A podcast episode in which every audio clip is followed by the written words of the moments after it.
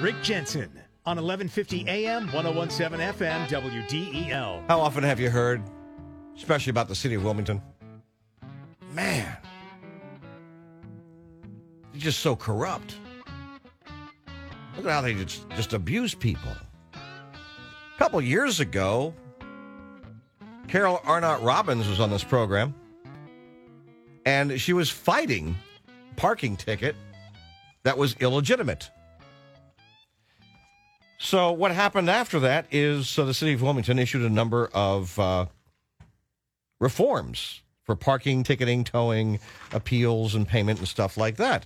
I mean, your car gets towed, and the city towing company has a contract wherein they get no money.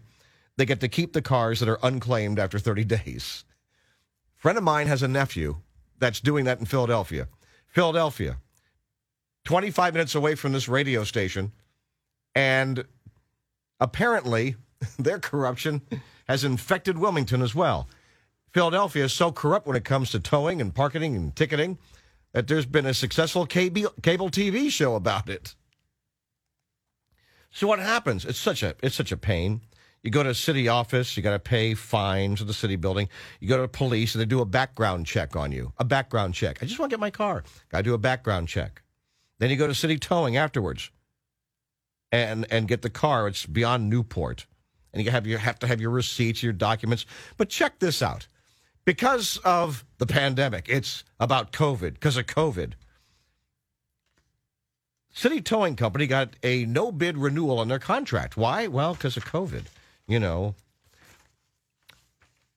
Whereas the city publicly advertised the specifications for the contracts, uh, towing and impounding. They awarded this contract, whereas the contract's term was December 2019 and November 2020, whereas the CDC designated the coronavirus disease as a serious public health threat. Whereas Governor of the state of Delaware declared state of emergency. Whereas the mayor declared a state of emergency. Blah, blah, blah, blah, blah. And so they said, whereas, because the emergency declarations uh, the city stopped booting and towing vehicles for the majority of the calendar year. Oh, okay. Did they now? No towing. Because the city's aforementioned actions, the contractor did not have the opportunity to perform under the contract for the majority of the calendar year. Oh, they, they couldn't tow any cars. Now, booting, I don't know yet. I could go ask the city, but I don't know if I trust their answer. Have to probably get information on on that from the Freedom of Information Act. But let's just talk about the towing company here. Okay? So if you go through the towing company numbers, man, they made no money in 2020 because uh, of, of COVID, right? So let's see. The 2019 car towing release fees, 54,473 bucks. That's 2,028 releases fees being paid. Uh, 15 of those were over 25 bucks. That's 2019. So 2020, they made no money, which is why they got a no bid renewal of the contract. Now, what's the definition of no money?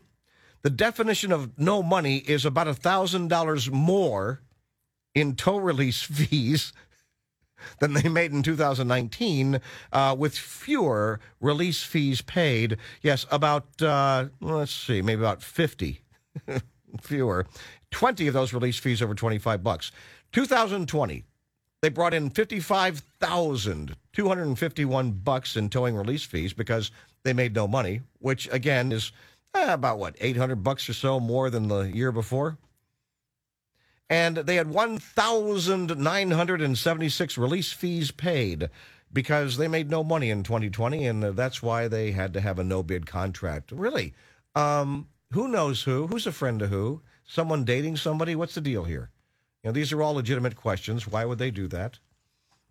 You could put it out to bid online. Sure, you could, but they didn't. In addition to that, now we're getting more and more complaints about towing and fine abuse. Most people don't even fight it. Why? Here's 25 bucks, here's 50 bucks, a fine. I just want to get my car. But then some people actually fight it. And when I say some people, Here's one of them. It's Erin. Hello, Erin. Good morning, Rick. How are you? Um, well, I hope you are too. I am, thank you. All right, so I mentioned uh, Carol Arnott Robbins. Isn't it true that you're related to her in some way? Yes, Carol is my mother. And and she fought the city and she won, basically, right? She did. Yeah. Yes. So now something has happened to you. You suspect the city and or towing company uh, know of the relationship. So let's just start from where you live and why they should not be towing cars where you live in the first place. Sure. So I live in the 1900 block of Baynard Boulevard. Um, and on my side of the street, which is the outbound route towards Concord up to 95, there's outside of COVID times a time restriction of no parking on this side of Baynard from 4 to 6 p.m. From 7 to 9 a.m. on the opposite side going into the city um, is a restriction, 7 to 9 a.m. Um, now, that being said, on my on all of Baynard Boulevard between 18th and Concord Avenue, the only residents who are impacted by those time restrictions are those of us on the 1900 block of Baynard Boulevard. That is because we are the only block who does not have any off street private parking or driveways. So nobody else is impacted by this to begin with. Uh, now, as we all know, when the pandemic hit in March of 2020, Mayor Purzycki issued an immediate suspension of all ticketing as well as the booting and towing. But all ticketing was suspended.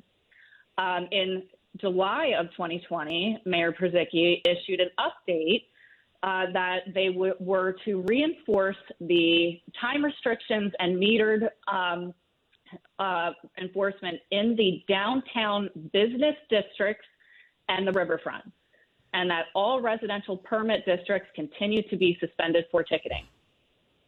Pretty straightforward, correct? Correct. You're in a residential area. In fact, if you take a look Yes.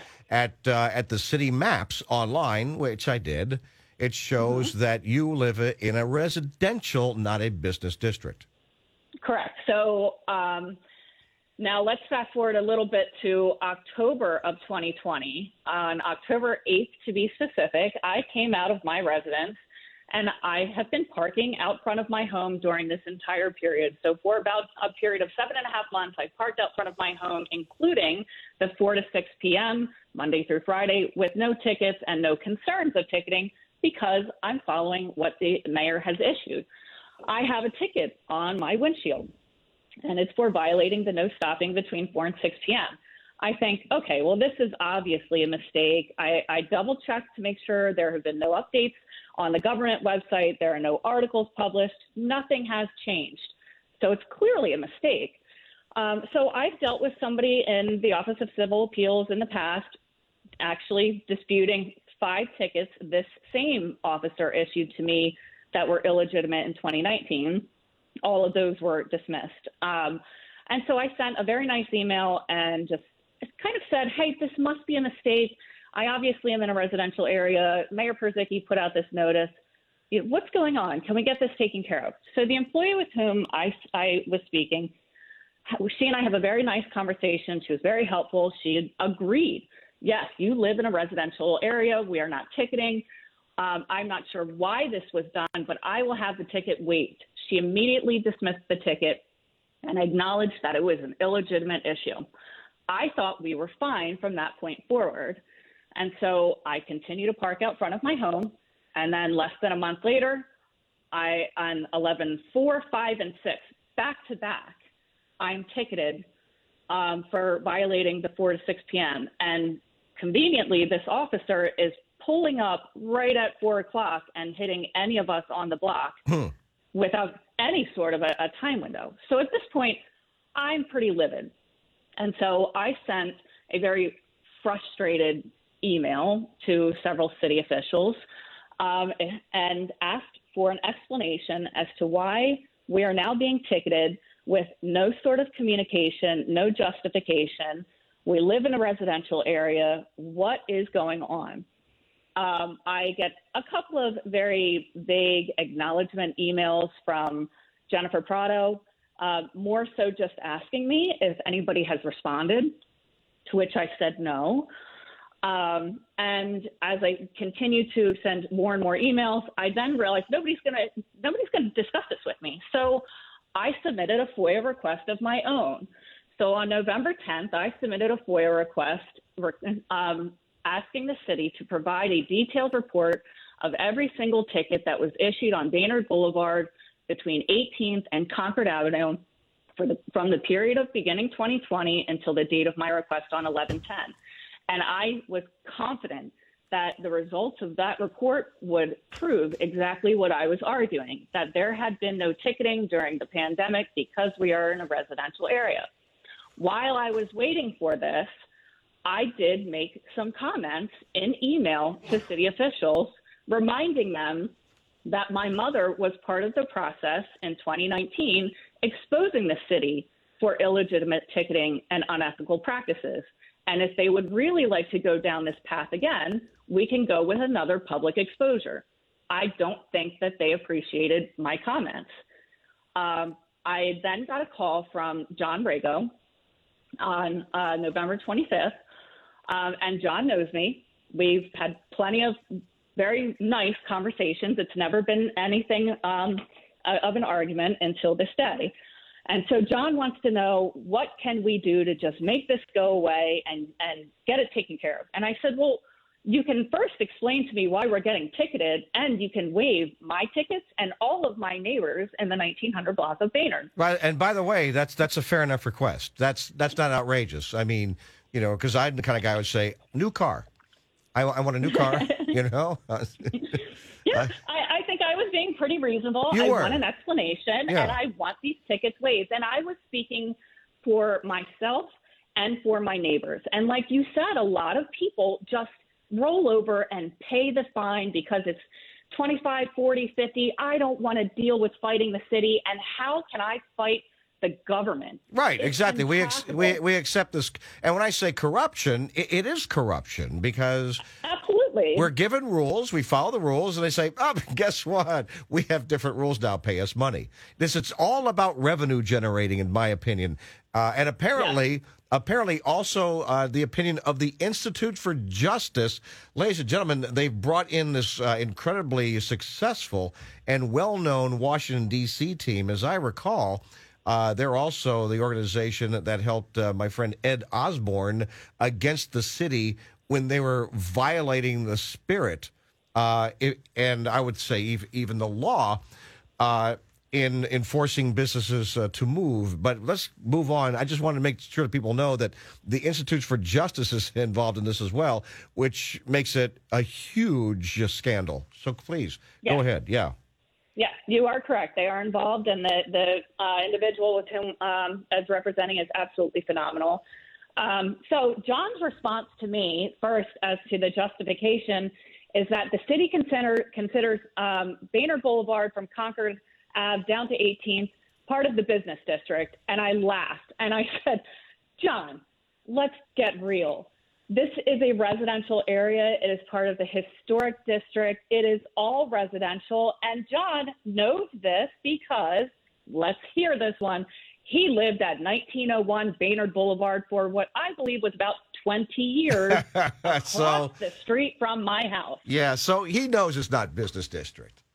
He does know it's not a business district. And here's, here's a little added tidbit about uh, where John lives he did not have to deal with these parking issues because he has had a two car garage on the back side of his house, which is on the 19th Street side, with enough room to park two vehicles in a garage and two vehicles in a driveway. He has never had to deal with these problems even when he lived here. And being on the other so, side of Baynard Boulevard, you have to deal with this as well. So anyway, you're talking with John. Mm-hmm. You're saying just forgive all these tickets. Uh, let let's move forward and and make sure it doesn't happen again. What was his reaction? Right.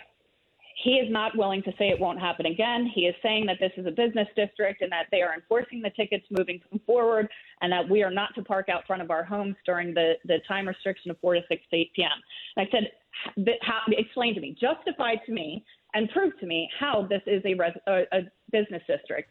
He doesn't have anything other than his statement of it is a main thoroughfare from 95 into Center City. And so I think I gave a very fair offer. I will go and knock on the door of every single resident on Baynard Boulevard between 18th and Concord, and I will invite everybody to a community meeting. And I'm sure we can hold this at Hanover Church. And I'd like for you to represent the city and come in and tell all of us residents that you consider this a business district, and let's see how that goes over for you. And uh, did Funny he? did John, he? nope.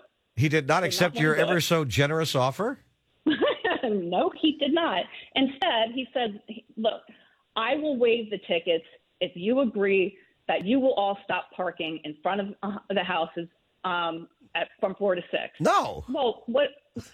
But if this is the only way he's going to waive tickets for now, I'll tell you whatever you want. But I'm not going to back down. I'm going to continue to look into this because now I have found, just like the word you have been using, Rick, I have found some corruption going on, and I want to look into this more. So I said, fine, just waive the tickets. And he said that he would waive the tickets for all of us on the 1900 block. Mm-hmm. To this day, I have sent multiple emails about one of my neighbors giving their ticket numbers. They have not been waived to this day in April, and these tickets were from Octo- October and November of 2020. Wait, wait, wait. And, and and I uh, don't they know were, about the other neighbors. and they said they would be waived, but they haven't been. Is that is that true? John Brago said that he would waive the tickets, those of us that were impacted. But he also said, I need to get all of um, everybody's ticket numbers. And I, I said, Well, you have them. You guys issued the tickets. Why do I have to go door to door and get everybody's numbers? But I went door to door to try and tell everybody about the conversation I had and what I was continuing to do. I did get this one family's tickets, and I've sent them in. They have not waived the tickets. So he did not actually fulfill what he said he would do. And if you're wondering, No. John Rago is the deputy chief of staff uh, for policy and communications for the mayor's office. So, in doing all of this, you've discovered some uh, apparent corruption here. And it seems to me the Institute for Justice also agrees. I started a conversation saying, wait a second, uh, how is it possible that the city of Wilmington can renew with no bids no bids, the towing contract, when it says in all the whereases here, it's coronavirus and there's no towing going on. Okay, it's coronavirus in 2020, there's no towing going on. However, they made a little bit more money in 2020 than they did in 2019 with just about the same number of release fees being paid. So all of a sudden, no work becomes over $55,000 worth of a no bid contract. That seems like it's a bit of corruption. What do you think? Absolutely. Um, and I've actually been the victim of that um, myself with uh, the towing fees. Um, specifically, about three years ago, uh, my vehicle was hit by a drunk driver out front of my home. Um, and the police towed my vehicle, and they told me that I didn't have a choice, that because my vehicle was inoperable, even though it was not blocking any roadway, it was still right out front of my house. They um, towed the vehicle, and then I find out that I am now obviously the victim of a drunk driver, but now I'm being victimized by the city because they won't release my vehicle to my insurance company without me going in and um, going to the Department of Finance in the city building, paying the $25 fine or fee. Well, I'll call it a fine.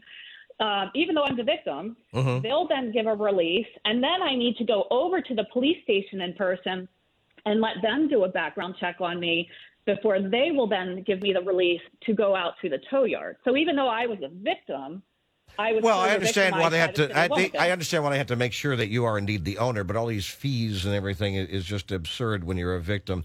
Um, So we know that it's uh, it's just not true that there was no towing in 2020 and they couldn't make any money. Again, 55 grand. Uh, and the towing company gets to keep the car. They don't charge anything uh, to the city. They get to keep the car if it's unclaimed after 30 days. Now, you got this company called Conduit. They do the booting and they do the collections. Well, uh, they got collections here over 55,000 and they said there was no booting. Do you know if there was indeed booting done in, two, in 2020? I'm not aware of any. Yeah, uh, that's because it probably needs to be uh, a, Another FOIA. Yeah, another FOIA, Freedom of Information uh, uh, request. Uh, we got to get going here. This is not the last we're going to have on this program about this because there are many, many more people who've also been victimized. We're going to get them on the program as well. The attorney with the Institutes for Justice. Uh, look, it's Network Delaware, Institutes for Justice, AAA, the Latin American Community Center, the NAACP, Senate, Delaware Center for Justice, a number of other organizations. This is like. Uh, well, like I said, it's, it's a number of organizations are very angry. What happens next? That's a good question. Um, I think it's a two part issue. Um, the mayor's office has a letter from this morning from the coalition asking for answers and asking for this to begin, um, begin the conversations um, to answer some of these issues and potentially expose everything. Um, on my side, mine is a little bit separate because it's a, a personal matter, but um, I continue to fight. Um, I've requested a court hearing, so I intend to fight my battle judicially. Um, I have evidence from the government website showing that the city themselves identify the business district in in downtown, and my property is so far away that it is covered on by the key on the district map and I have the map showing that this is residential permit zone B. Um, so I, I, have my, my ammo ready to go for battle. I understand. Like oh, uh, I know we're running a little bit late here, but uh, are we running a little bit late, Randy? Randy's getting very con- concerned here. Um, you for the next time we have you on, we'll have you on again. You have evidence that you were targeted, and we'll have to save that for the next time that you are on the program. It's uh, Erin. Erin Markham, yes. thanks for being on. Next time, evidence that you were indeed uh, personally targeted. We got to take a break. Back after this.